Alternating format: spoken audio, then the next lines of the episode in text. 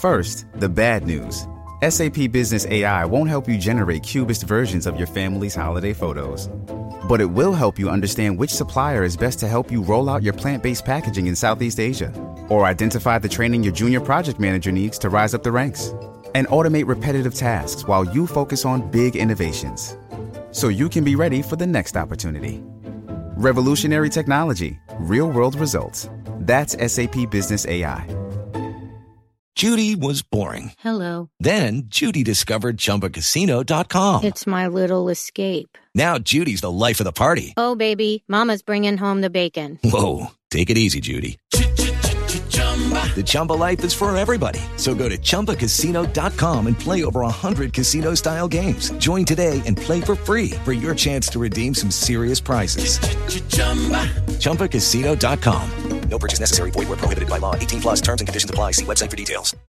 With the Lucky Land slots, you can get lucky just about anywhere. This is your captain speaking. Uh, we've got clear runway and the weather's fine, but we're just going to circle up here a while and uh, get lucky. No, no, nothing like that. It's just these cash prizes add up quick. So I suggest you sit back, keep your tray table upright, and start getting lucky. Play for free at LuckyLandSlots.com. Are you feeling lucky? No purchase necessary. Void where prohibited by law. 18 plus terms and conditions apply. See website for details. Hey everyone. Before we get to today's episode of Perpetual Chess, I just wanted to say thanks to everyone who has supported the show. Ways to support Perpetual Chess include telling a friend about the show, subscribing on Apple Podcasts or whatever platform you use. Better yet, leaving a positive review on that platform. But most of all, I want to thank the people who've supported me with the new Patreon page. If you haven't heard, it's patreon.com slash perpetual chess, and the suggested donation there is $2 a month. So I tried to keep it as affordable as possible for as many people as possible. The donations go to cover things like the production, the audio equipment, and the hosting for the show.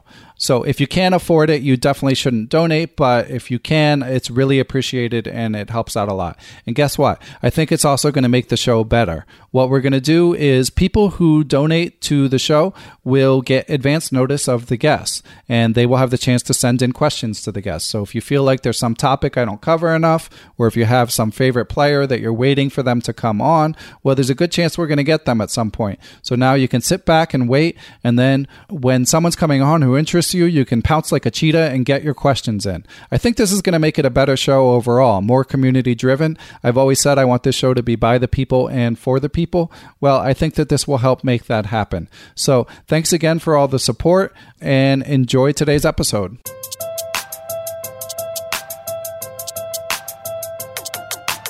Hello, everyone. I'm Ben Johnson, and this is the Perpetual Chess Podcast. On Perpetual Chess, I have weekly conversations with the chess world's best players, promoters, and educators about their lives, careers, current projects, and best practices. For more information, go to perpetualchesspod.com.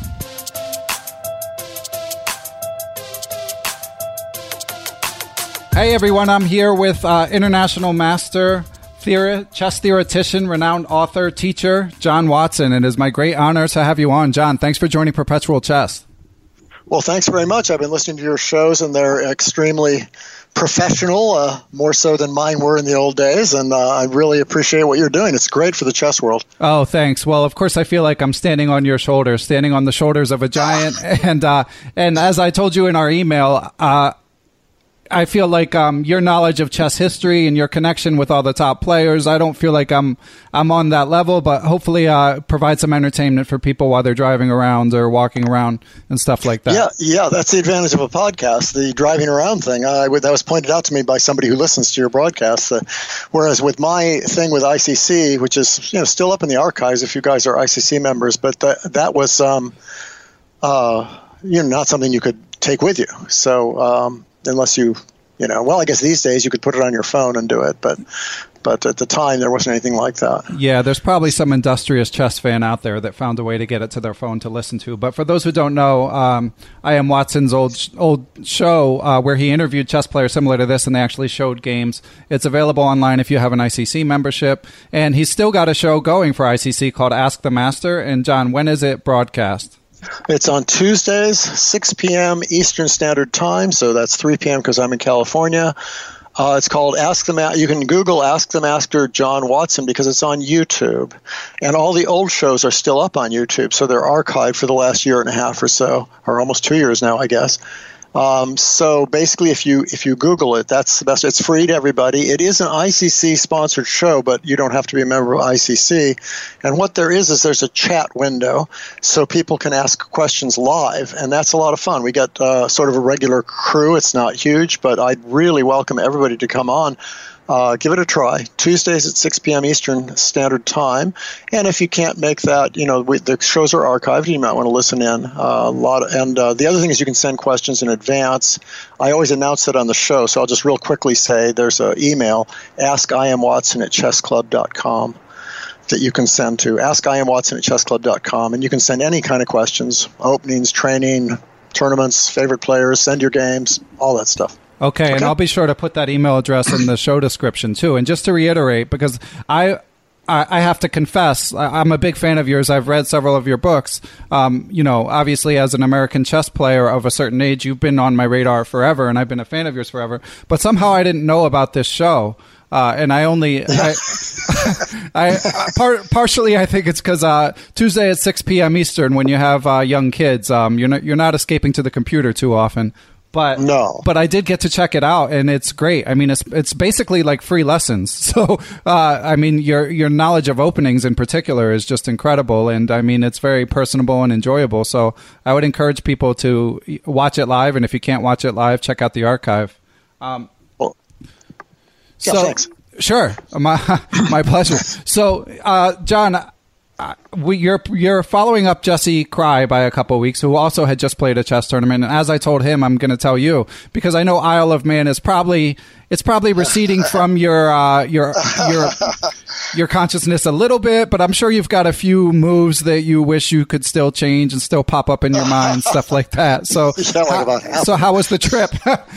Uh, I, I, it's funny about Jesse's interview. I listened to that. I unfortunately haven't gotten to listen to too many of your interviews. They're all great, um, but uh, I listened to Jesse's. It's quite funny how much overlap we have. He he did very badly at his last tournament, and I did very badly. And he has favorite TV shows that were similar to mine. And nice, yeah. and he uh, he had some things to say about coming back to chess, and uh, and in particular, what he said about why he thought he did badly was interesting to me because two of the key factors well one of them is preparation. I, I, tend not to prepare my own things. I tend to prepare my students things and then i realize i don't even have a really complete repertoire. And i think that made a difference. Uh, maybe more important with me he made an interesting comment. He just said his brain doesn't work as fast. Right. So it's not like i'm not having great ideas making some good moves. I'm actually playing pretty originally i think and uh, it's kind of fun. I mean, I'm sort of proud of myself on one weird level, even though I've sunk in strength dramatically, because what's going on is I'm not handling the, the time well, and I, I simply, you know, you get to some, or even calculating as well generally. You get to some critical position, I just simply can't can't do it quickly. You know, I can't make five or six critical decisions in a row without you know falling apart, basically. Yeah. So. Uh, yeah, yeah. I'm 40, and uh, definitely at my age, I, I feel the same way. Uh, you guys are you guys are stronger players than me, but I mean, I think the the change is the same no matter no matter what. Um, yeah, and uh, generally, I've.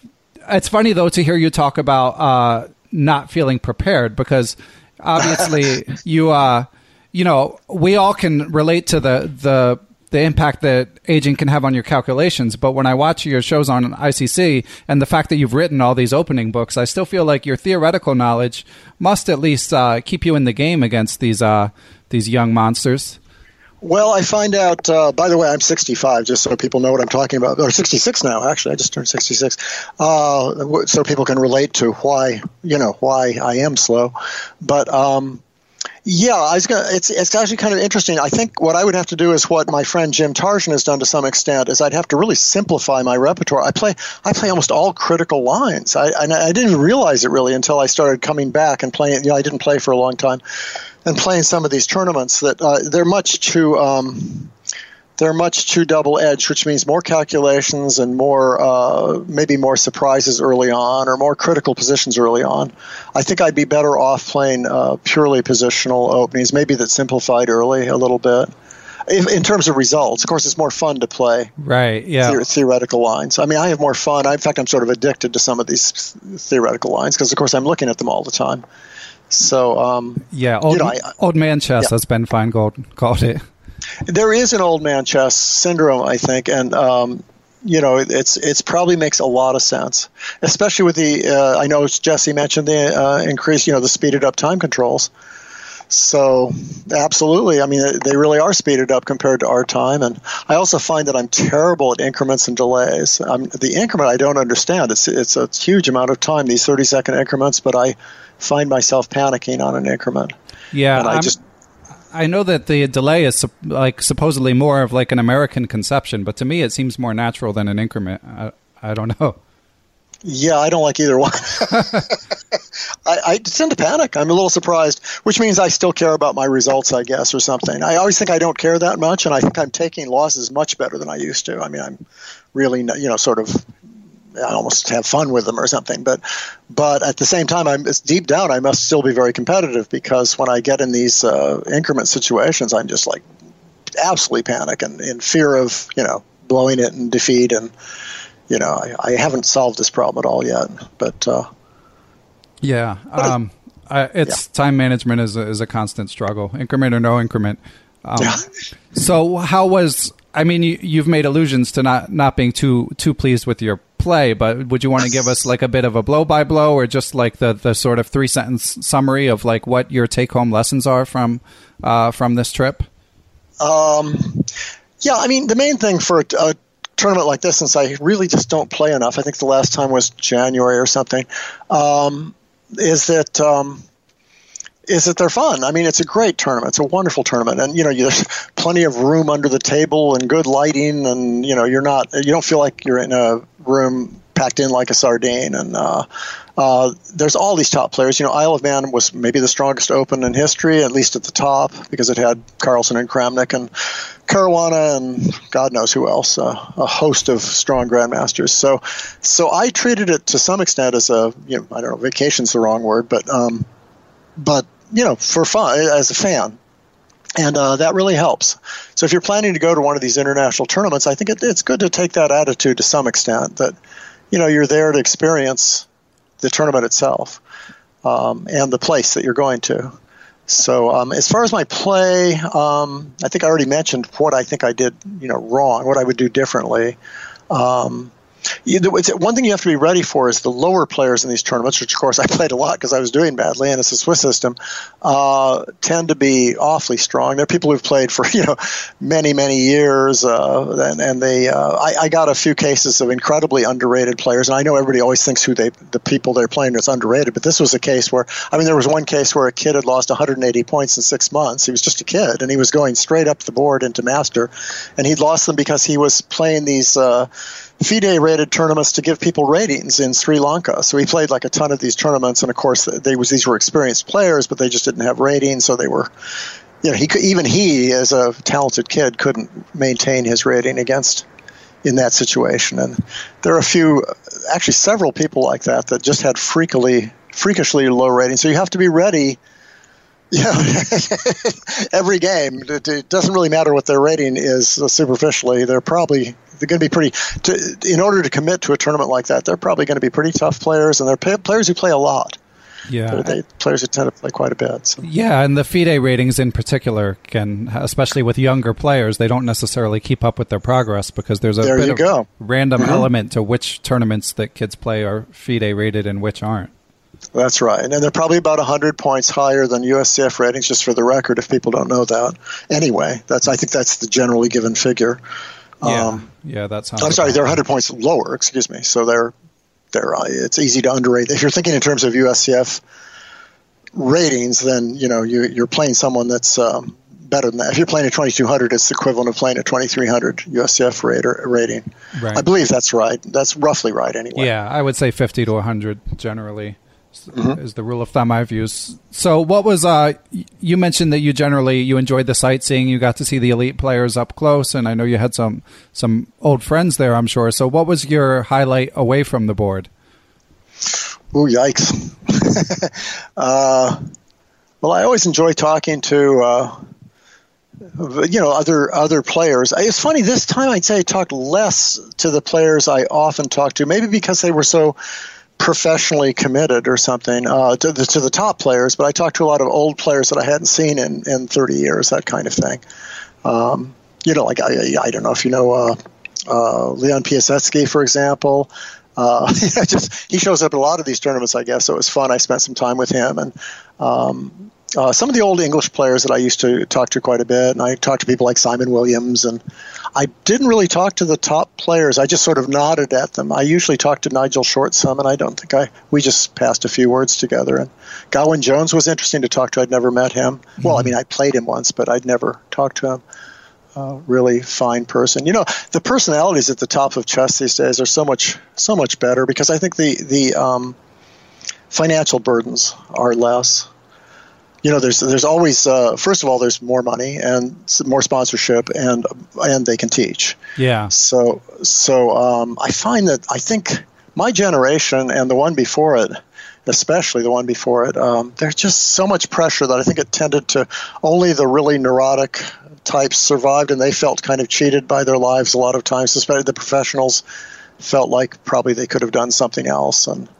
Uh, I don't think that's true anymore. You know, I, f- I find the um, the leading players, when I talk to them, uh, are, to my mind, much saner and uh, I think happier. I think more content with themselves. There isn't the insecurity that you got in the old days about being a chess player as being some sort of inferior enterprise. Yeah, that's interesting. I, I definitely feel that way too. I'm I'm I feel proud that most of the, the top players I feel are good representatives for the game, but I hadn't made the direct connection between sort of uh, the fact that it's more monetized uh, and the fact that the the the most active top players seem to be less eccentric than they used to be. Yeah, exactly, exactly. I think uh, I, I, I think that's the key because you know why would people be different from generation to generation, especially ones with similar mentalities like chess players. So, yeah, uh, and I've noticed generally, you know, I don't know if you have an opinion about this, but I feel like there are certain uh, personality traits that strongly correlate with liking chess. Like I feel like disproportionate number of chess players are night owls, and and they're introverts more often than like I would say a you know general section of the population. And do, do you have any theories about like what it is about like the region of the brain that chess appeals to that makes uh makes it attract a certain type of person?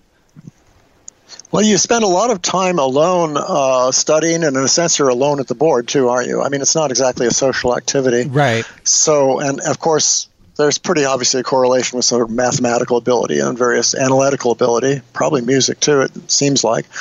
So those things are pretty interior, right? Those appeal to people who really want to spend a lot of time with themselves thinking about problems. So it makes sense that they'd be more um, introverted generally. Um, I guess I mean especially the better ones, the top the top ones, because uh, th- those are sort of introverted. Actually, I think mathematicians tend to be very introverted. Yeah, that's true. Yeah, and e- even academics, which is obviously opens up mm-hmm. the window to a much uh, broader set of fields, but the amount of uh, study required to, you know, be like Jesse Kraai and get a PhD um, is is you know at least in the same universe as what it takes to become a grandmaster. Oh, absolutely, yeah. I, and I think that you could make a stereotypical divide in, in general, of course, with numerous incredible number of exceptions between the humanities and the sciences. And philosophy, I think, leans a little towards the science in a way. I'm not sure that's not literally true, but I think in terms of mentality, it does. I mean, I'm surprised how many chess players did some philosophy or how many philosophers I, I know who play chess. Um, so, but but I mean, if you think about the the humanities in terms of social sciences and maybe even literature, I, I think I think those people are a little tend to be more social for obvious reasons, because that's what the, where their interest is. Right. Um, yeah. And speaking of philosophy, your your uh, student and friend and uh, U.S. Uh, Chess Life uh, book reviewer John Hartman mentioned uh, that um, you he when he met you, he told you that he had studied philosophy, and you were just suddenly off to the races talking about philosophy. So I guess you have a bit of an interest too. Uh, some I, I, certainly haven't kept it up at all, but I sort of have the background. So I, I, I, met somebody on the plane the other day who was writing books about existentialism, and I happened to be reading a book about existentialism too. So it was actually it was actually a lot of fun. Uh, yeah, I'm always amazed how much I remember because you know I had a stroke, and so I've forgotten massive parts of my life. But then there are these odd things, like I seem to remember all these details about philosophers that I read when I was really young. So it's, very, uh, very strange because I have huge you know huge gaps in other things but yeah and so for i think most most listeners will will know the story of the sad story but ha- with a happy ending of your having had a stroke so um, could you uh, just quickly review like when it happened and of course i'm i'm most interested in in the effect it had on your chess once once it happened and you know you came to grips with it uh, how, did how was your chess game yeah let me think um, well, the first thing that happened is I really lost a lot of mental capabilities. I had trouble speaking. I couldn't. I remember I was there was a number I was supposed to call if I was in certain kinds of issues, and the number was written in large letters right in front of me, and I still couldn't keep it in my mind long enough to dial the the phone to, to hit the buttons on the phone. That's how bad it was. I mean, I, I just couldn't retain any information, and and my memory was. Uh, there's some very interesting things that happened to my memory. I, I had a person I was playing guitar with every day, almost. Well, that's not true. Maybe three times a week uh, for several years, and he came up to me and uh, after the stroke, and I didn't know who he was. It was kind of amazing. I had no idea who he was, wow. and uh, and in fact, he left after talking with me, and I was still wondering who he was. and by that time, I'd pretty much recovered my you know normal thinking. So but, this was uh, uh, some time after the stroke. Like how many? Like how long do you think? Oh, maybe six months or okay. a year or something like that. But uh, so are these gaps, you know, that that happen to you. As far as the chess, um, I didn't play much afterwards. I would say, I mean, it's hard. It's always hard to distinguish between lack of practice and age. Uh, with your game declining or something like that. So, uh, but I would say, yeah, it definitely had an effect. Uh, especially on calculation, more than anything else, I would so say. do you remember the feeling like of looking at a chess set for the first time after your stroke? Oh, I was almost immediately. I, I, while I was still basically incoherent, I was helping one of my students uh, prepare for a European tournament, and I was pretty good at that. I mean, I was able to locate things on my laptop and talk about the various lines. So, I mean, that's something that's sort of in, ingrained there. So, yeah, my chess, I didn't. I, I, I mean, I forgot things, of course, but I didn't. Um, I'd say it, had, it didn't. Maybe it didn't change that much. At least my basic kind of thinking. But I think I had an increased number of maybe blind spots, so actual practical play was more difficult.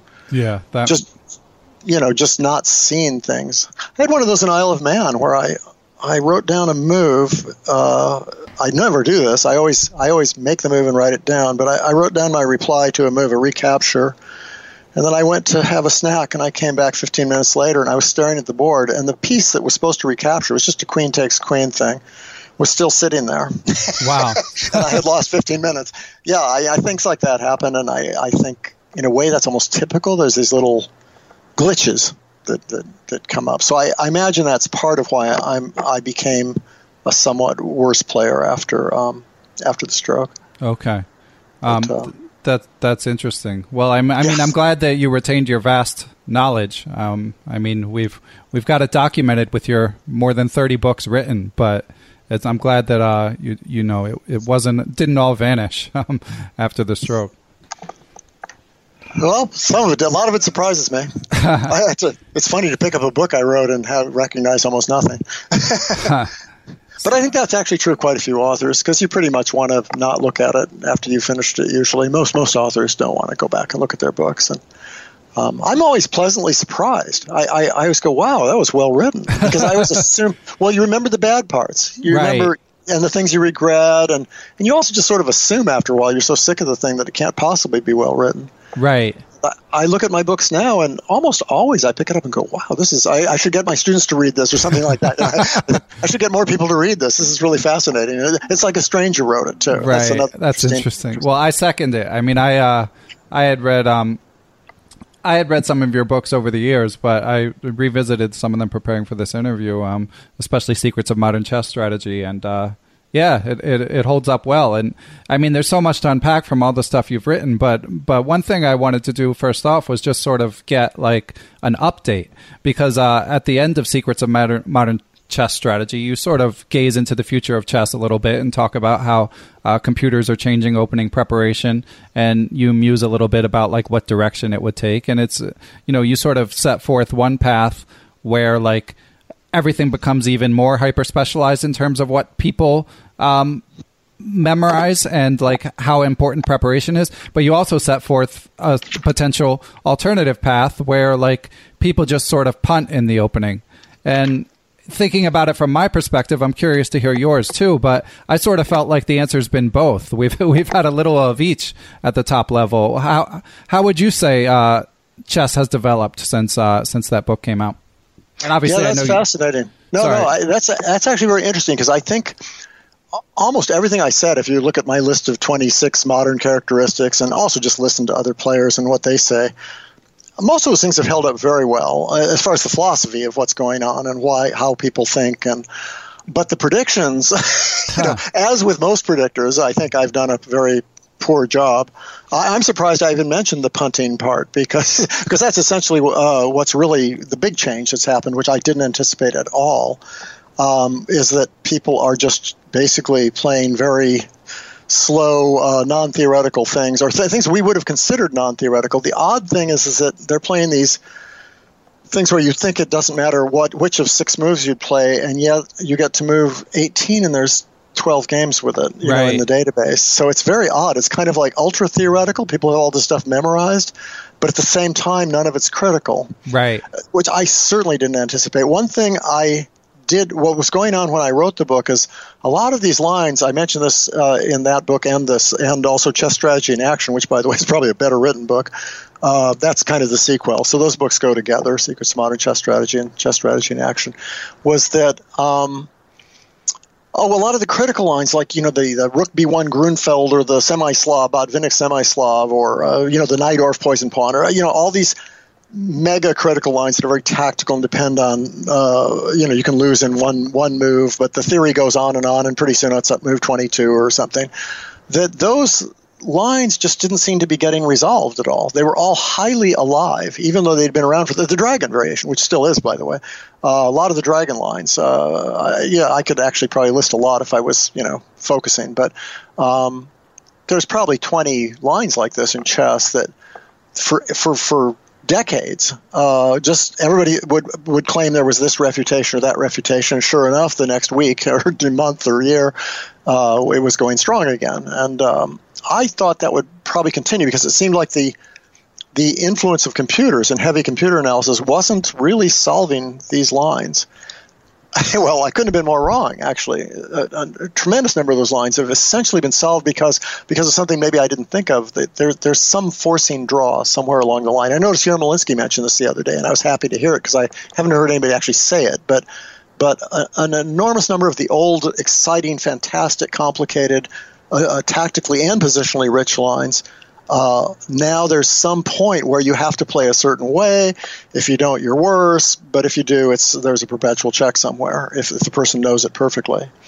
So that, to some extent, explains that, and the burden of having to keep up with things like that and the work involved explains why the professional players have turned towards things that just don't require as much preparation, and probably lead to just as interesting, you know, don't lead to these forced draws and it's actually amazing when you, I do a lot of theory, and it's amazing how many lines, you know, big old King's Indians, and it almost doesn't matter what opening it is, um, that there's these draws that are, you know, either you go into the line and you draw, or if you don't, there's other issues, or there's three or four that all all end in a draw if they're played properly.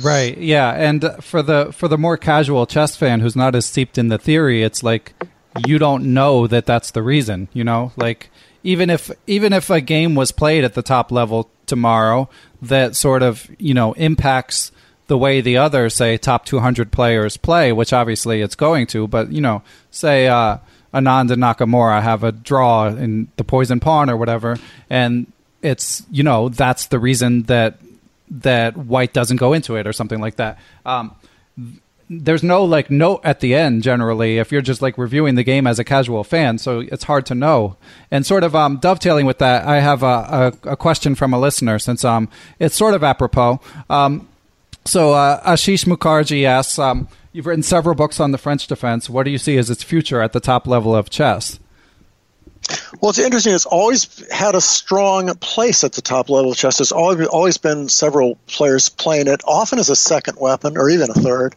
Um, and even the people today, you know, Anand used to use it, Caruana has used it, uh, certainly, um, Nakamura some. I mean, actually, almost all of them at one point or another, but it's clearly down in popularity at the very top.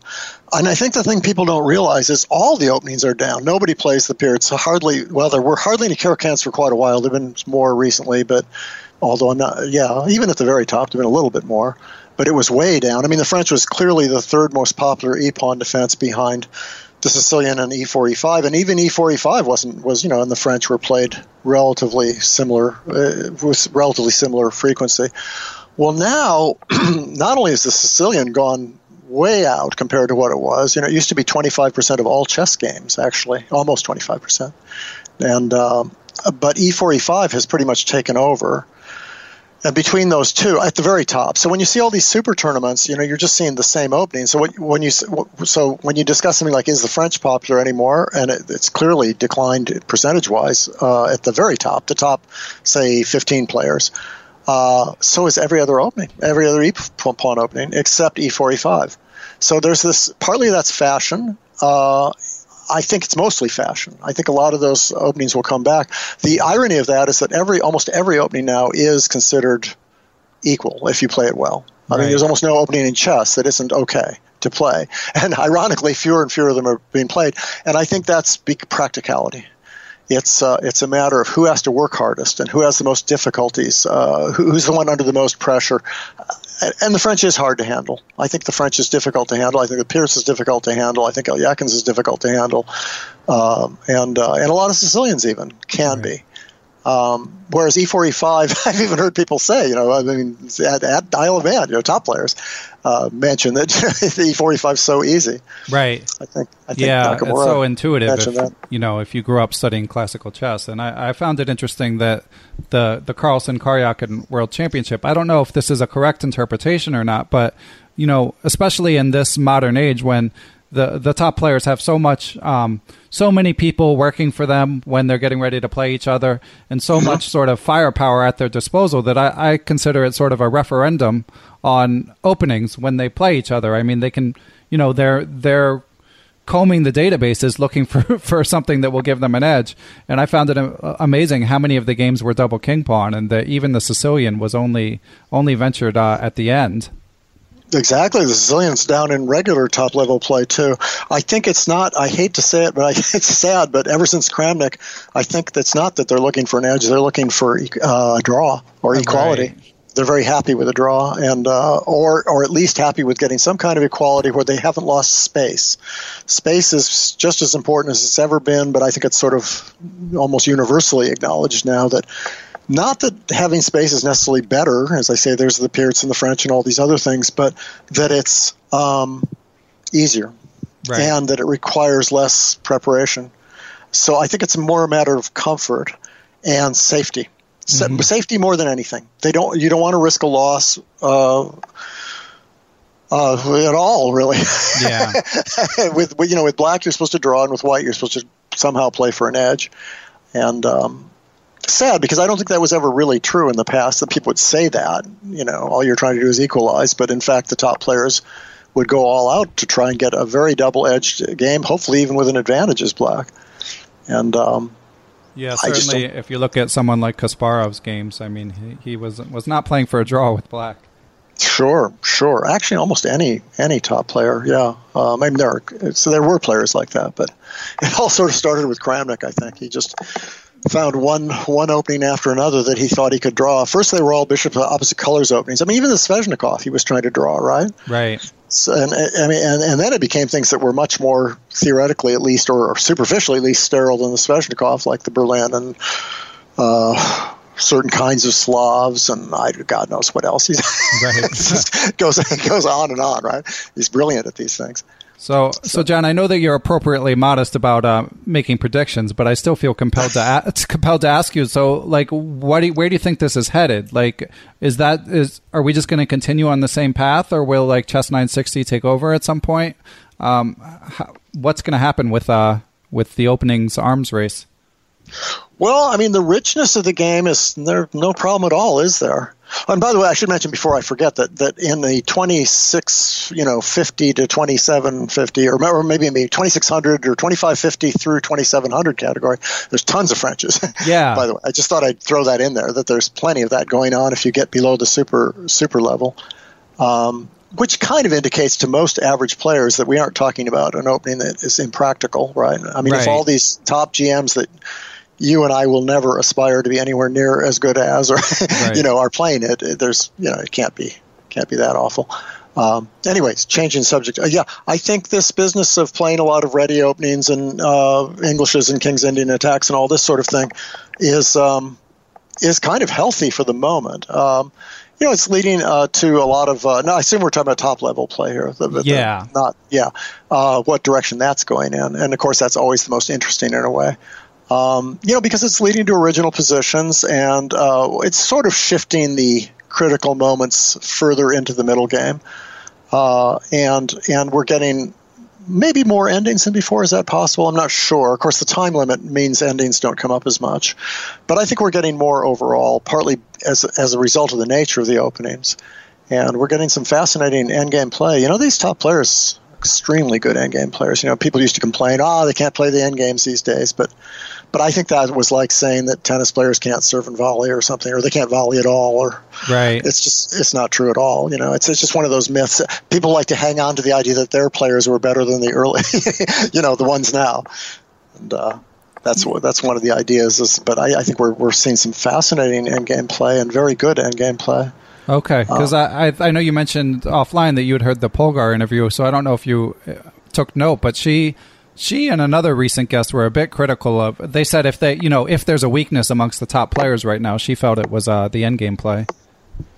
Well, you know, they don't have much time for the ending. I think it's true that objectively, uh, objectively, it's uh, there are you know a fair number of big errors. Um, not really conceptual ones and not really understanding ones. More just there's no time left, and they're more right. tricks. To, tricks to keep track of. I mean, they're always you know you're always short of time at that point because modern openings, even when they've become more, yeah, even some of the recent simple ones are still more complex. There's still more pieces left on the board than there used to be. There's very few openings where you have exchange, a lot of exchanges. Uh, early on, so th- so they still take a lot of time. You know, they, they may resolve into equality more easily, but that's not the same as getting to an end. You know, to, uh, getting to a position that's easy to play. Right. So so I'm not you know, maybe I'm contradicting what I said earlier a little bit, but I, am trying to clarify what I think about it myself, actually. Um, what was I going to say about that? Oh, the other thing is that players in the old days, you know, I did at one point. Jeremy Silman was writing this endgame book, and I was he, was asking me to look into things, uh, look into endings by older players, and I, I started looking at the amazing blunders that elementary ones, even ones that we would consider book book blunders that uh, Capablanca and Lasker were making.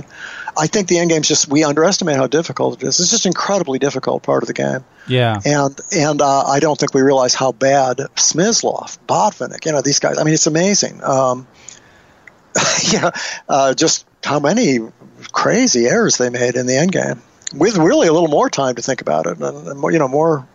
It's just. Uh, it just takes too much calculation, which is kind of ironic because there's fewer pieces, right? But it's a very calculating part. That's why people like Shirov and you know, Tal would play such gorgeous endings, you know, because because calculation was so vital.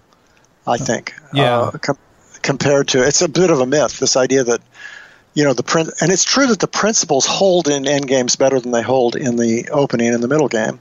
These sort of classical principles.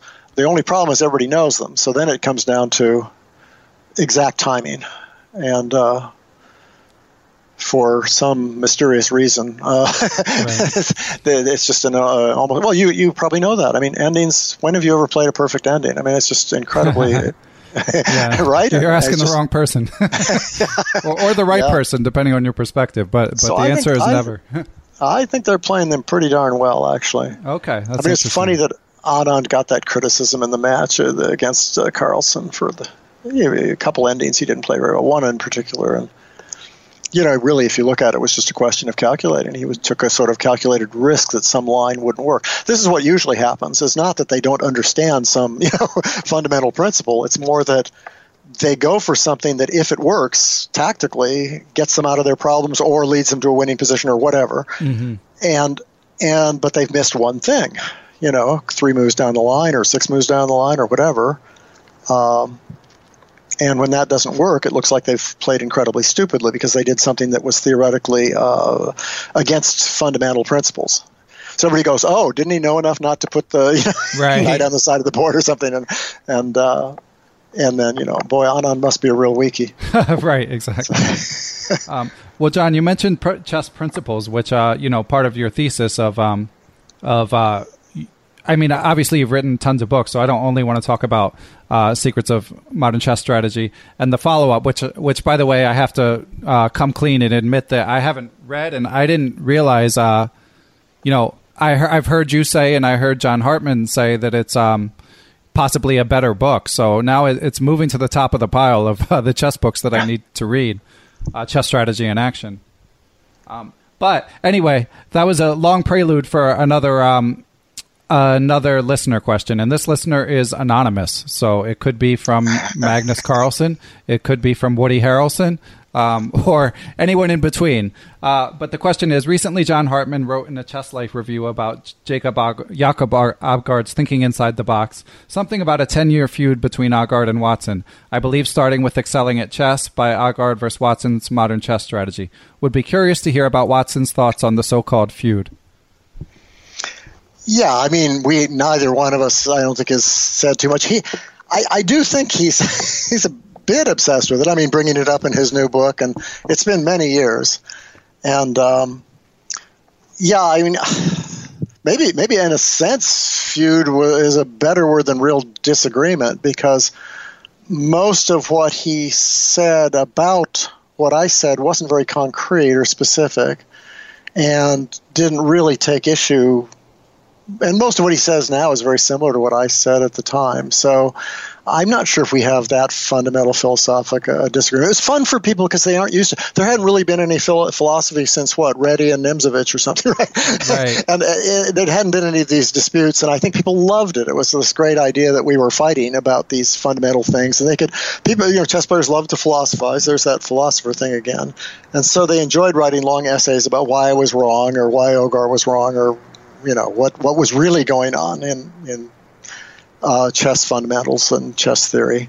Um, yeah, he still yeah throws out these comments once in a while, and he puts the, there are things on his blog and things like that. But I I haven't paid any attention to that for a long time.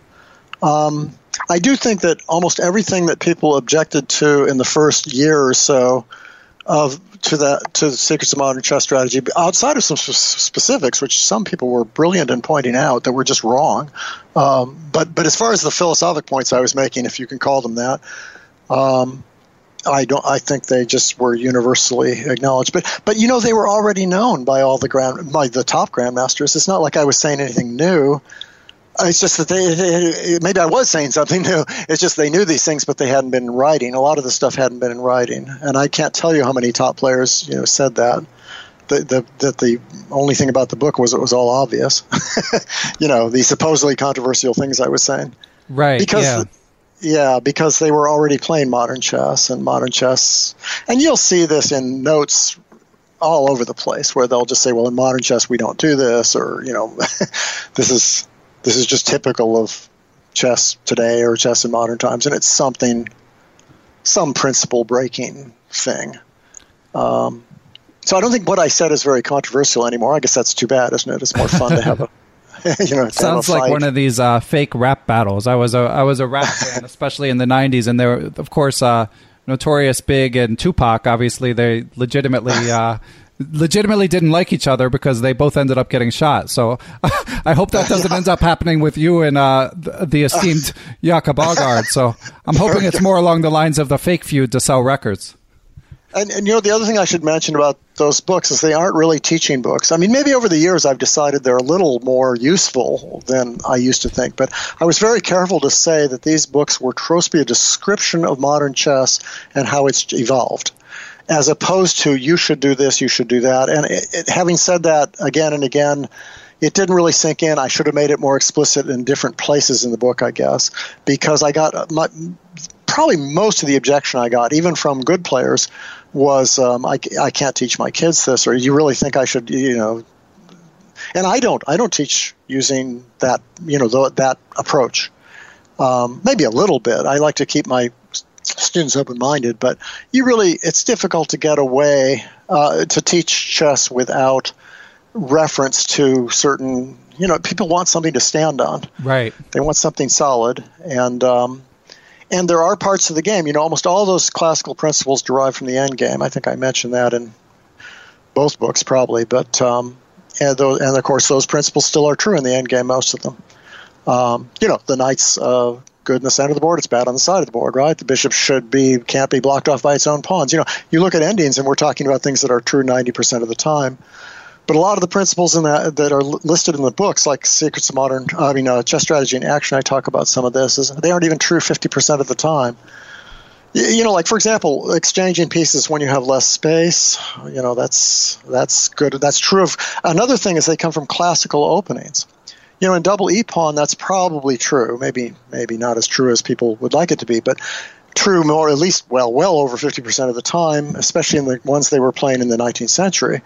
Um, and uh, Queen's Gambit, the same thing. There's a lot of uh, lot to be said for clearing the board off a little bit for black, who has less space. Mm-hmm. But then you start looking at openings generally, and you'll see it's the opposite very, very often because clearing off sp- spaces, uh, clearing off pieces, helps the person who has more space um, consolidate their ending advantage or even their late middle game advantage. Uh, I mean, there are countless examples. I always say almost more than, probably more than 50% of the time, it's better to for the player that has more space not uh, to simplify. Mm-hmm. But of course, it's. I guess my point. It's very specific. You could never make a rule about it, um, but they did, didn't they? Right. they did make a rule out of it, and uh, it's just silly. It's not yeah. even. It's not even an arguable rule, and there's plenty of those that are um, still quoted in annotations by strong players, even sometimes. But but I think that's because strong players aren't thinking in those terms. And you know, if they grew up with some book that said that, they have fun saying, "Well, in this," they realize that in this position is true, and so they'll sort of cite the principle, but they would never play by that principle. Yeah, you see what I mean? Yeah, it, it's, tricky, and you might not notice as much when you're sort of breaking the rule, or you might not notice how often you're breaking the rule. Or I mean, not that it's a rule, the the guideline.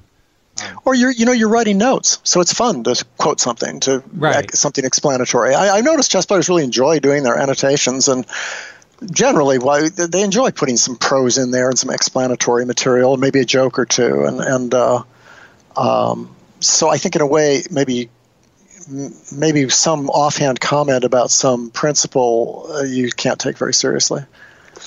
Okay. At least, you know, that would be the way I'd interpret that, but. Uh, you know, Jakob, he's written some great books. They're mostly teaching books and uh, don't have too much to do with principles. Right. Uh, so we were really talking past each other to a large extent. I hate to make it less romantic, but I, I, I, feel like he was very unfair uh, about.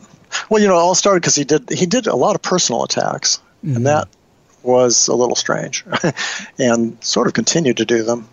And also, I think his English was kind of lacking at the time, so sometimes he'd really misinterpret something I said, and I, I don't, I hope not intentionally, but I mean, he would really get it wrong. I'd be making some comment about some chess position or something, and he would, he would uh, interpret it as being like the opposite of what I said, and then get really angry about it. Huh. So it was, it was, a little odd. I think, uh, you know, I at one point I knew him. We actually roomed together briefly, and he, um, at the time, maybe, maybe at that time, his English wasn't wasn't perfect. I'm not sure. But anyway, he writes great books. People love his books, and uh, he's well worth reading, and he's very knowledgeable. And this company he's uh, helped found is uh, obviously producing terrific books. Yeah, I the, agree with all of that. Chess. And yeah. yeah. obviously the chess world is uh, is very lucky to have both of you uh, writing regularly. So well, he does much more than I do. So yeah, yeah. Well, So your uh, your cer- legacy speaks cer- for itself. So I certainly don't have anything against him at all. I think uh, it's, uh, you know, okay. uh, okay. Okay, So yeah. I mean, as. I told you offline, I got several several people wanted to to hear about it, so I felt like it was a topic that we should visit. But I don't feel like there's a, as you said, there's not that much more to add. Um, all right, well, John, I want to get into your background a little bit because um, I didn't know until I started preparing for this interview that you had. I don't know if you are offended by someone calling you a hippie, but uh, you had a bit of a peripatetic youth, especially uh, coming out after college. Yeah, very much so. And in fact, that's when I played most of my chess. Was when I was very young. I've probably I played a lot of less chess than most of the people you're going to be, most of the top players anyway that, or regular players that you would be interviewing. Um, because I became an electrical engineer and uh, spent a lot of time engineering and didn't play much chess during that time. Although I continued to write uh, things. But but when I first got out of school, yeah, I mean that's I I. Uh, yeah, traveled around the world basically and worked at odd jobs. And um, and then after a while, I started doing the chess circuit. And it's amazing to me looking back how few years that really was. Uh, maybe, oh, I haven't really calculated it, but maybe seven or eight years, maybe, where I was playing pretty regularly, you know, at Swiss Systems and all over the country. And yeah, we used to sleep under tables and outside. I, I had a uh, sleeping bag, and I'd sleep in the park when everybody else was sleeping in the hotel. And and but that was more common back then. I mean, that was a thing that you know, uh, counterculture people did. They went to chess tournaments and you know spent no money whatsoever. Right. so. Uh, um, although maybe I was a little more extreme. You know, in retrospect, I think there weren't as many people as I thought. But of course, when you're in the middle of a culture, you don't really realize that. Um, as many people as you thought doing what? doing doing that kind of uh, hippie lifestyle or free free lifestyle. Uh, uh, you know, not not really being part of our culture in a sense, Right. consumer culture, or yeah, and uh, So uh, being on the road, just being on the road all the time, Yeah. and hitchhiking and things like that. You know, I would hitchhike to tournaments and things. Amazing. Yeah, I mean it sounds it sounds fun to me. Um, I, I, I won't I won't be doing it anytime soon, but uh, but I, I, I definitely um I can understand the impulse, and uh, you know it's good that some people have those impulses and never act on them. So, um, I mean, Well, it was, it was kind of a values thing too. I mean, it was a question of uh, uh, sort of cultural values and uh, what do you like? What were the values that you were um hoping well, to you embody? Know, one, well, you know, one thing is we're in the middle of the Vietnam War, and Oh, wow. and I was definitely uh, early, from an early stage uh, someone dressed dramatically against that, and uh, I felt that way. American culture had a lot to do with why we were acting that way, and. And I think that as and there are a lot of people at the time. Yeah, I mean you've probably read about this, but I mean a lot of the counterculture was in fact a, a reaction to a very consumer lifestyle. And uh, I mean I don't know how much of this you. I mean I would think you know they, they have retrospectives on the 60s and 70s. And, Yeah, no, I, yeah, I did take a class on the Vietnam War, and I've watched the Ken Burns documentary. So I, oh, yeah. I'm not as uh not as um unprepared as I am on some su- subjects that uh, my guests s- try to steer me into. um, but so could you tell us a little like could you nail down the timeline for us a little bit because you you dropped out of Harvard is that right or did you graduate? Yes, nope, dropped out. Okay, and, and uh, then- and that was related to the war too. Okay. and uh, and uh, in the seventies, I, I well, one thing is I had the chess house in Denver. Right, with, yeah, uh, that's on my list of topics to talk about for sure. So there let's, we go. There let's we go. hear about the, it. With the amazing Chris Hendrickson, we we lived together and started this chess house and wrote Chessman comics together, which was. That's kind of a funny story in itself because there's a few people that know about Chess Com- comics, but they don't realize that we just slapped it together while we were um, well, she was heavily stoned, I think, at the time. and uh, you know, I, in a few I wondered days, about that. it- Yeah.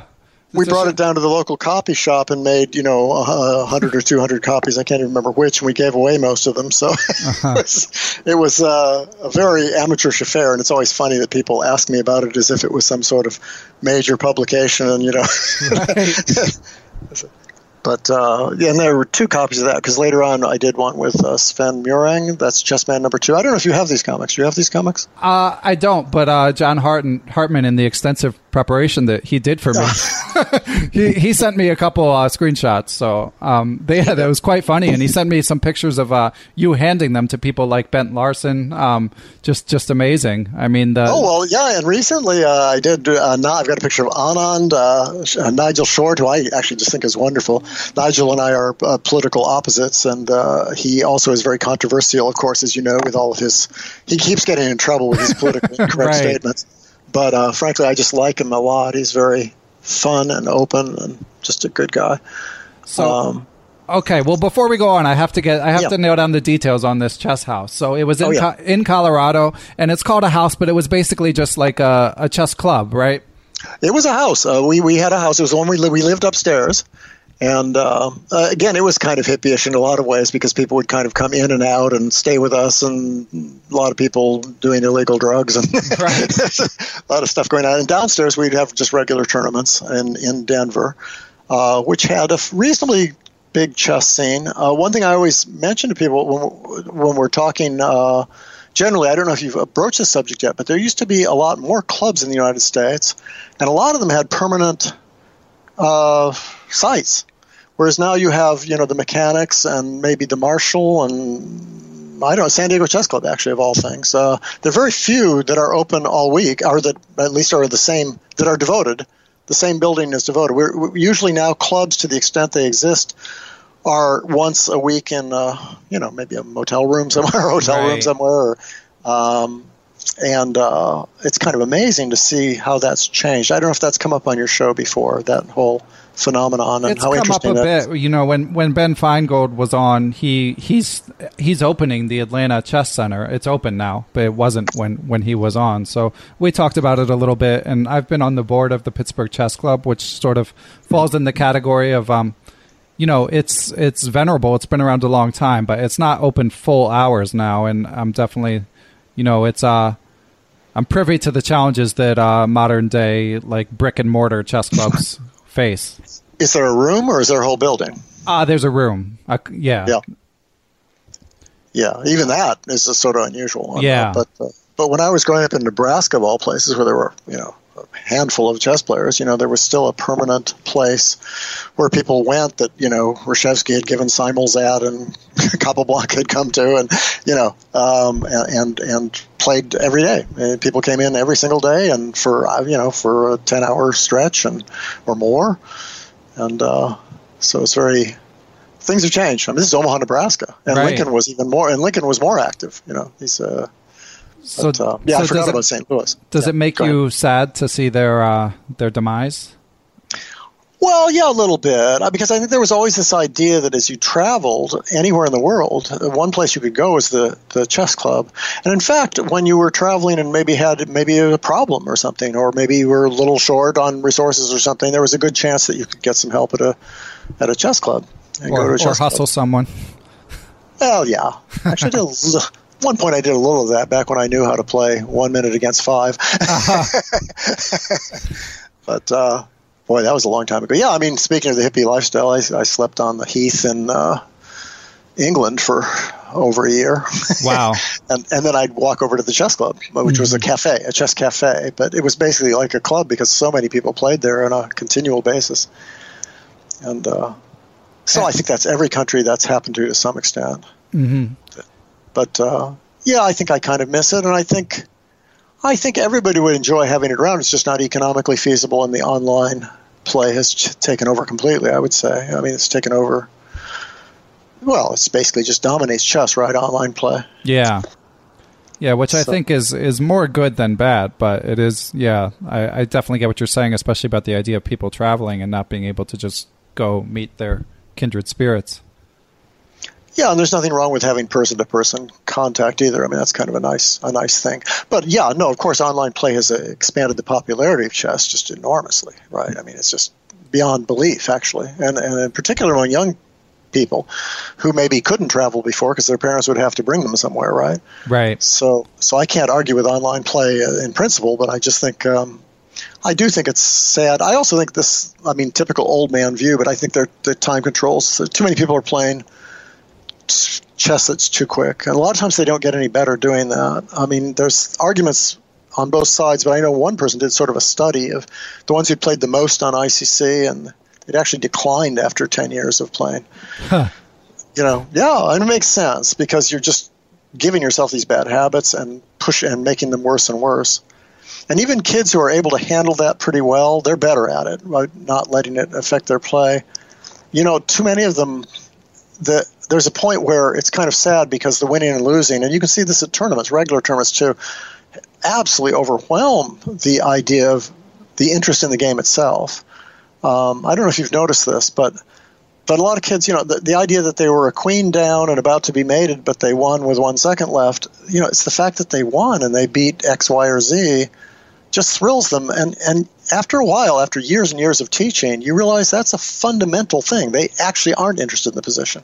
Right. You know, you, are, you and I, when we win that game, you know, we, we maybe aren't that thrilled about it. Yeah, well, I think there's a sort of, there's a Darwinian urge to grade based on result. I mean, I I feel it in myself, and I try to and like students and try to push back against it. But to me, I th- I don't know. I think it might be more natural. It's just it probably comes out more in faster games because there's kind of like a anything goes mentality to anything. Absolutely. Oh no, we were no different in terms of our desire for results. It's just that as a natural has a natural consequence of having a lot of postmortems and a lot right. more book reading, reading a lot of books. There was more, I think, interest in the game, sort of in a, some sort of in the abstract, in a sense. Yeah, like a, uh, a truth in the position. that the like the idea of truth in like a you know game thirty game is is uh it's kind of it's it's not even related, you know. It, it uh, could be there, but only if you probably go over it afterwards and really think about it. And uh, yeah, you know, and it's not realistic. Like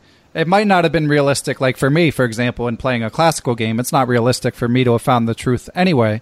But it's at least somewhat like you know, it's uh, you could dream about it. But in game thirty, it's like okay, there was a win there, but come on, I'm not going to see this like you know exactly whatever exactly, computer yeah. move or you know whatever and also you, eight move sequence. And, and how likely are you when there's an obvious move to be made to look around for the less obvious moves? Right. So, and uh, you know, I've always done that. I've always looked for the less obvious moves, and you know, it's been I'm almost addicted to looking for the, yeah. the move that isn't normal, and um, and you know, it's very satisfying actually when you can do something different or unusual or uh, but becoming increasingly unrealistic. And i think for me especially as you get older and you're slower anyway it's a very bad combination. Yeah Try, trying to play originally and uh, and quickly. Yeah so. I, I agree. Um, doesn't work very well so getting back to, to when you were playing most actively, I mean, I know that you played all of the sort of American legends, and you, as you mentioned, you you made your way to Europe as well. So, like, what are your fondest memories from? I mean, it must be hard to even pick a few, but do you have any stories that jump to mind about like interactions with uh with players that our listeners would all know? Well, I I sometimes tell my Tal story, not like I was buddy buddy with Tal or anything, but it was very emotionally very powerful. He he was playing at Hastings. I wasn't even playing there, but um, I went out with him and Kuzmin drinking. Oh, nice! and be, and before I did that, uh, I was hanging around while he was talking with various people who weren't even chess players. They were sort of sponsors of the tournament or something like that, or just people socially important people at Hastings or something. And his his it's really true what they said about him, at least when he was somewhat younger um, his just generosity of spirit just poured out, and, and his alertness and his he's very sympathetic. He, he, he was he got close to people just naturally, and it was just very exciting to watch him talk to some, you know, some old lady who knew nothing about chess and was, you know, throwing out a bunch of vacuities that were just completely irritating. you know, it didn't matter. He sympathized with that person like he did with every anybody, and it was just wonderful. And uh, uh, just a very insightful guy. Anyway, so we went out drinking, and um, he wasn't much of an experience really. He, they, they would walk into one of these pubs. You know, Hastings has one pub after another along the ocean. And they'd walk in and they'd they'd hit the uh, hit the bar like that, if you can hear that. Uh-huh. They'd wrap the bar and they'd say cognac. so you know that that was there. He didn't speak English as far as I know, uh, a little bit, but um, and um, the pub tender would, would come up and give them a cognac, and they'd just swig it down, usually in one gulp, maybe a couple. And then they'd hit the bar again and say cognac, and uh, and the guy'd come up with another one, and they'd swig it down, and you know maybe we'd say a few words, but then we'd be off walking to the next one, and they do the exact same thing. It was like a ritual, and they just kept drinking. And later on, I, I really realized that this was even true of the emigres who came to the United States, and uh, that that drinking was I mean, if you read Sosonko, I guess you probably get that idea about. Uh, by the way, those books are still, I think, really wonderful. They're kind of romantic, and they may not even be completely accurate. But if you read some of those books, the historical books about Russian players, mostly about Russian players, I haven't. About, but uh, yeah, the the subject of book recommendations is coming. So those are by uh, Sosonko. Uh, yeah, they're just wonderful. They're just essays. They have nothing. You're not going to learn any uh, moves or anything. Okay. Uh, but they're mostly they start out Russian silhouettes, I think. So it's all about old Russian players and a lot of you know eccentric ones that you've never heard of, and uh, as well as the well-known ones. They're uh, they're based on his. Uh, in fact, I think they're copies from his New in Chess magazine essays, which he used to. I think every issue have one of these in some player. And as time went on, he expanded. I think he did one on Miles. He did Portisch. He did. Uh, he did. He started doing some Western players. Okay. But uh, but his specialty is the old days in the Soviet Union, and it's just it's just so much fun. It's just to read about these characters and personalities. I mean, the stress of living under that system, you know, brought out. I think that's almost a stereotype, but I think it brought out, you know, the most amazing creativity and and just toughness, of course, and and uh, you know, in, in a way, there's an advantage. That's a terrible way to put it, but there's a plus side in terms of development of human personalities to living under a difficult system like that. Um, that seems to happen. You know, it's, you, that, that uh, all, so many all, so many of these players were just so interesting and so colorful and so unique. Yeah, and uh, and I'm sure that's not because Stalin was encouraging unique individuals. Right. I think it was a reaction to that, and yeah. the, and the fact that uh, that chess was this escape from all that, and and you know the absolute central point of so many people's lives. You know, so many because uh, those you know all the pretty much all the great players were were in Russia at that time, or certainly most of them. Yeah. Um, so. Uh, Okay, so I want there's a lot from from that I want to talk about, but first I need a little more detail on drinking with with Tal. So did, did, oh well, I mean the sad part is it's not like I talked with him a whole bunch. I did a little bit when we were in the hotel, you know, sort of half, just sort of pointing out some. We, there was a chessboard at one of them, and you know, just sort of watching him move pieces around, and and that's another stereotype that's true. You know, the guy was just staggeringly fast and seeing these strange things that other people don't see you know, you, no matter how many good players you're around, it's sometimes it's, there are just a few players that are just stand out that way. I'm sure Kasparov's like that.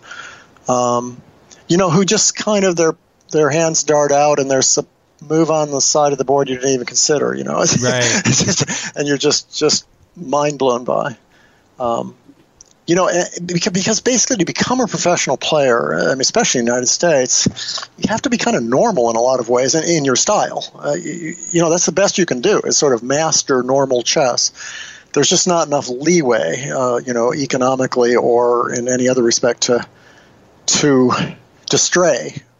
Uh, whereas, you know, with these old great geniuses, you, you know, you could you could be a little irregular and, and odd and play, you know, play more creatively and get away with it. And, you know, chess has become much more practical.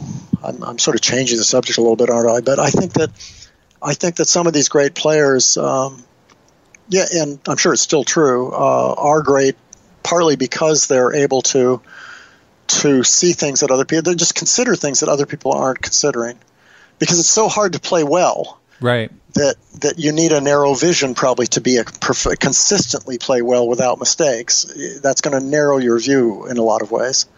So you know some of these great players somehow it hasn't really narrowed their view. They've they've managed to uh, you know retain that and you think uh, that's still true, or to a to a less? I'm sure it's still true. It must be still true because there's different. Well, you know, what is separating the 2600s from the 2800s? You know, there's got to be something like that going on.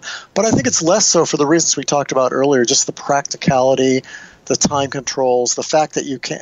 I think, I think practicality. You know, Larsen. I mean, uh, Carlsen sort of personifies practicality, right? So did Yeah. Kramnik, uh, and and uh, and you know, he's a very creative player in his own way, but it's in a very subtle way, and. And even when he's being creative, I mean, it's actually kind of funny. Sometimes you look at some of Carlsen's best games, and he's making a lot of second best moves and um, you kind of wonder how can that be? He's playing people who are almost perfect. uh, To my mind, seem like perfection in their chess. So if they're playing perfectly and he's playing second best moves, why is he winning? Well, of course they aren't playing perfectly, as it turns out. I mean, chess is just infinitely subtle, isn't it? Yeah. But the the creativity is on a different level now. It's a different different part of the game, maybe. I mean, guys like Aronian are staggering that way. I mean, Right. just you know, late middle game. You know, Aronian's just outrageously brilliant, and uh, um, well, I suppose they all are in their own way, right? They must be. Why, why? What are they doing up there? Right. yeah. but uh, but you know the, the way I since I never really experienced that in the context of modern chess, I guess I think of it in terms of the older players, and there were always sort of the standard wood pushers who could be incredibly strong, but didn't you analyze with them and they never they didn't. You know, you felt like you were just as good as they were, even though you weren't. You know what I mean? Right. uh, whereas guys, uh, you know, Larry Christiansen is a good example in America of someone who just it was just so much fun to see him make suggestions because no one else has made. There'd be four grandmasters around, and we'd all be looking at the same. You know, we'd all be looking at this position, and there'd be various things, and Larry would come up and suggest something just out of the world, and it would be right, or or it'd at least be very interesting and you know strong and creative, and uh, so there are players that just sort of have that touch, you know that, and. Uh, So do you have Anyway. a do you have a favorite amongst the modern players? You mentioned Aronian. Is he your favorite or? Oh, gee, I should have. I should be right. I, you know, I don't think I've ever been asked this. Who of the, who of the current top players? wow. I do enjoy some of these sort of eccentric types, like like N- N- Nepomniachtchi and uh, Yeah. and uh, Jobava. sometimes A lot of people like somebody like Jobava. Yabava, yeah, Yeah. yeah. and, and uh, I do I do enjoy th- th- those guys, and they're of course incredibly strong. Um, let me think about who are the top players in the world. Take a little uh, list here. Um, let me see. Well, I mean they're all so good, but gee, that's that's an interesting question. Well, we'll we'll go with Aronian uh, since since you Yeah, mentioned him without prompting. Um, okay. Okay, so John, I've I've only got a few. Well, actually, I, I have a litany of more questions, but I've only got a little more time, unfortunately. Okay. Um, so, I, as a you know renowned author yourself, and as well as someone who um, has reviewed you know countless chess books, I would be remiss if I didn't ask you for some some recommendations, um, whether uh, both from a practical and like you know chess history as well. Oh, okay. I can uh, I can give you my sort of classic classic ones. I mean, I don't know. Well, Yeah. recently, actually, these these uh, these Gelfand books are really superb. Yeah. I think. Um, I was just going to say something really quick. Nakamura has always been a big favorite of mine. Right. Hikaru, I love I love Hikaru's games. Uh, he's also gotten sort of more by necessity more sort of narrow in his in his games and more practical. Nevertheless, he's still he's still got it. He's got that magic. Yeah, for sure. So- yeah, it's still but, uh, and you know the looking at his games from when he was younger, that's still in him. It's just yeah, like you say. Absolutely, absolutely, and it's yeah. So he's got to be way up there. Um, okay, uh, books. Oh boy. Well, that's uh, maybe we should talk about different areas or something. But Okay, um, well, I have one listener question again from Ashish asking um, a couple books uh, for players below 2200. So let's start with that. That's boy. only uh, that only narrows it down a little, I guess. I mean, you can probably take out the Gelfand and Aagaard and Dvoretsky books, and but not much else. yeah. Um, you mean to? Well, he probably means for improvement, and I'm always terrible at that. Um, Okay. uh, but um, Well, it doesn't have to be for improvement. Just whatever you know, whatever resonated with you the most, or you would recommend for your students, or yeah, what do I remember? that's, a that's a good question. I really like uh, games collections. Yeah. I think uh, uh, again that Gelfand's an example. Gelfand's game collection from many several years ago is fantastic. Anand's game collection is superb, um, and really, whose isn't in a way? Even some of the lower, the less known players like Bologan have a terrific games collections. The first Damsky Kramnik one is great, and so I mean I always recommend games collections. I think they're fun. They keep your interest. For me, books the main thing is you're having fun with them because basically even a bad book can teach you a lot about chess because if you're interested and addicted to looking at the moves and if you take a you know a, a good reasonably critical attitude which you really have to do with a chess book. Um, you know if you're asking yourself questions like why didn't he go here or why didn't he do that um, you're going to learn a lot.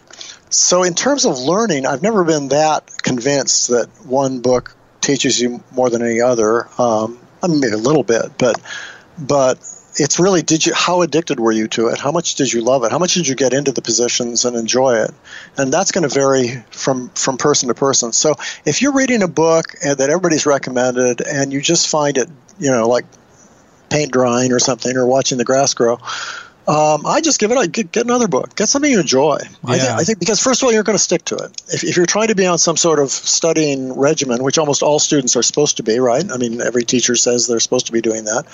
Uh, then it, you're not going to stick to it. You're not going to really learn much unless you're reading things that are fascinate you and are fun and, and, and you, you enjoy.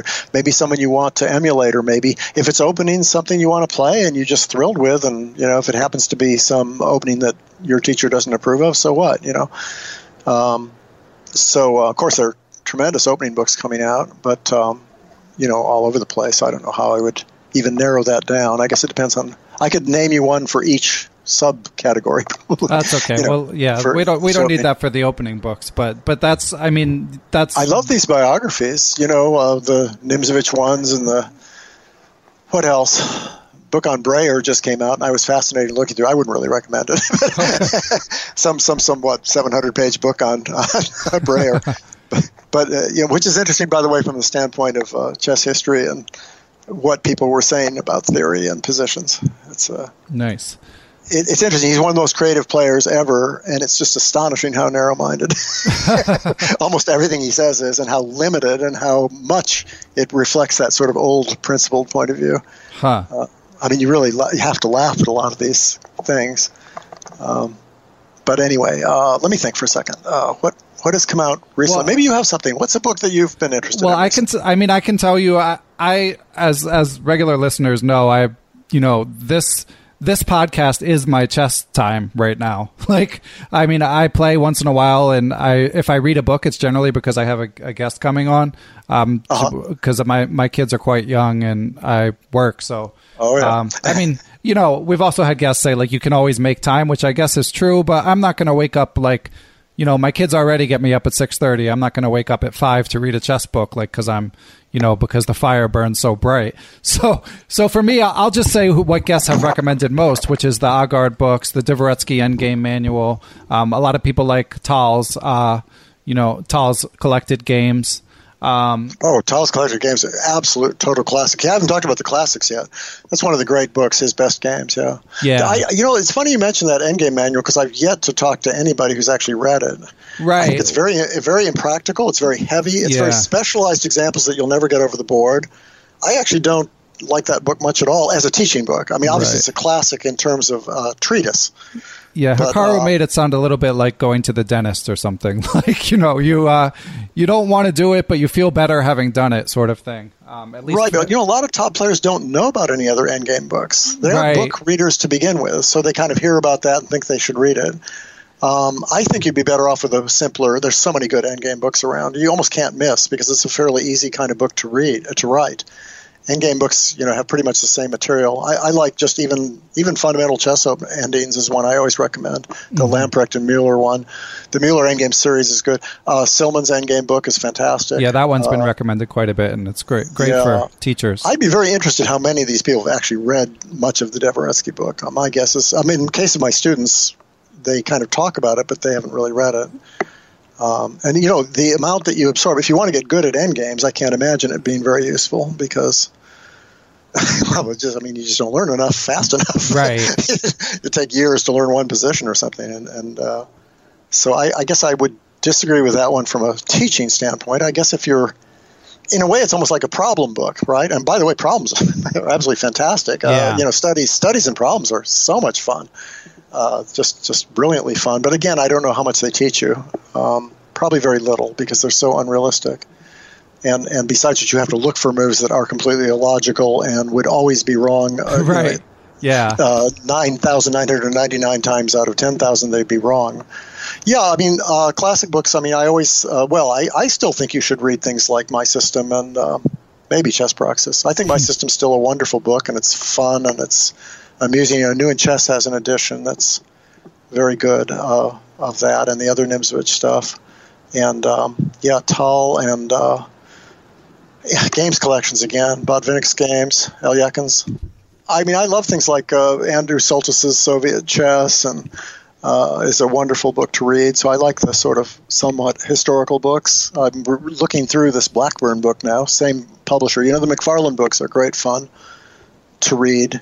Um, I don't know. I'm drawing a blank on the uh, Okay, the well, classics. I think thing. you've given you've given us plenty Yeah. of red meat. Uh, any, Okay. any dedicated listeners will will have, will be quite busy. Um, so Uh, yeah, I'd be very interested what one what other people have recommended. Uh, that because I'd probably agree with most yeah, of it. I'll but- send you the link. I've actually on my Okay. on the podcast website. I've made a list. So Okay, um, I can look at that. Yeah. Yeah. yeah. Um, well, John, I would love to keep you for longer, believe me, but but uh, I have to go do work, unfortunately. Um, What? So yeah, yeah, it's it's outrageous. That's very sad. but I just want to uh, express my profound gratitude. I'm really a huge fan of yours, and I think you're you're a great uh, great representative of chess, and you know so much. Um, you know you've got so much knowledge to share. So if and for any listeners who enjoyed this interview, uh, you should definitely be watching his his YouTube show. Uh, tune in live and ask questions if you can, but if not, uh, catch it on YouTube later. Um, it's it's quite a resource.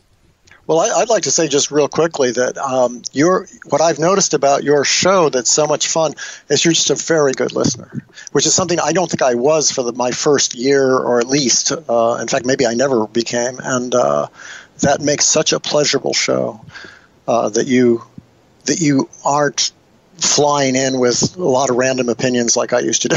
I, really, no, it makes a very pleasant and interesting. Um, approach, and I really appreciate the space in which to say things. I just thought I'd mention that. And Oh, uh, thanks. Well, uh, yeah, I, I consider my guest the talent in, behind this production, so I try to get out of the way, like uh, in most cases. And um, and you know, the other thing about listening is like, you know, in the age of smartphones, I have a hard time putting mine down. And when you know, when I get the chance to talk to people like you and like great chess players, for me, it's a it's an amazing opportunity. So I just like to to sit back and enjoy it. I mean, it's a, it's a it's a special thing to just have a conversation with someone and be focused solely on that. So it's nice that I'm that I have space carved out for it with this podcast.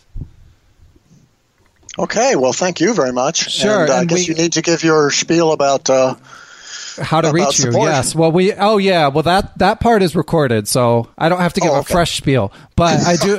But I do need to. Um, and I always you need to give a spiel with your contact information. I know you gave out the email address at the beginning, but why don't you give it out again now uh, for those? uh, okay. Okay, for the show, for questions, or actually for anything else if you want to, uh, if you want to just contact me, uh, it's A S K I M W A T S O N at chessclub.com. That's the ICC URL. So, so ask IM for International Master Watson at chessclub.com. It's a good place to email me if you want to get hold of me, and I'll uh, try and get back to you as fast as possible. If it's a question for the show, I use most of them actually, oddly enough, and uh, eventually at least. Sometimes I wait a few weeks, but Excellent. so uh, please contact me. Excellent. Yeah, I'm sure that some will, and uh, I'll try to um, I'll try to come up with a question for you from one of my many uh, blunders. Oh, I'd love it. I'd love it. In fact, maybe you can come on at some point. Get lucky, you know, Oh. on your way home or something. I don't know. yeah, that that'd be great. I mean, I'm usually home then. It's just I would have to, you know, uh, keep, Uh, you know, tie, tie up the kids. Yeah, but yeah, yeah, there you go. Well, that's worth it. Chess Yeah, is worth I, tying up I agree. Once in a while, you just have to do it. All right, John. Well, I once again I really appreciate it, and um, yeah, uh, thanks for coming on. Okay, thank you. Thanks to everyone who supports Perpetual Chess. I spend about five hours a week on each episode, and even though I love doing it, it can be hard to find the time. Donations from listeners make a huge difference and make Perpetual Chess a lot more sustainable. Special shout out to my Patreon Perpetual partners. They are Johnny McMenamin, Todd Bryant, Greg Shahade, Jens Green, Timothy Ha, Tatya Vabramahan, Paul Sweeney, Jennifer Shahade, Pascal Charbonneau, Zhao Cheng, Kelly Palmer, Matthew Tedesco, Gary Andrews, Krishna Galapakrishnan, Ricky Grahava, Chris Flanagan, Coach Jay's Chess Academy, Rob Lazorchek, Jennifer Valens, Tim Seymour, and Chris Wainscott. Thanks a lot, everyone. I'll catch you guys next week with another episode.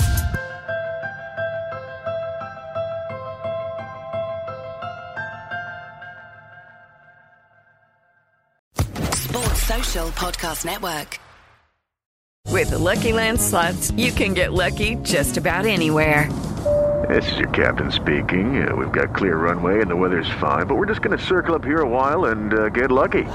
No, no, nothing like that. It's just these cash prizes add up quick. So I suggest you sit back, keep your tray table upright, and start getting lucky. Play for free at LuckyLandSlots.com. Are you feeling lucky? No purchase necessary. Void where prohibited by law. 18 plus terms and conditions apply. See website for details.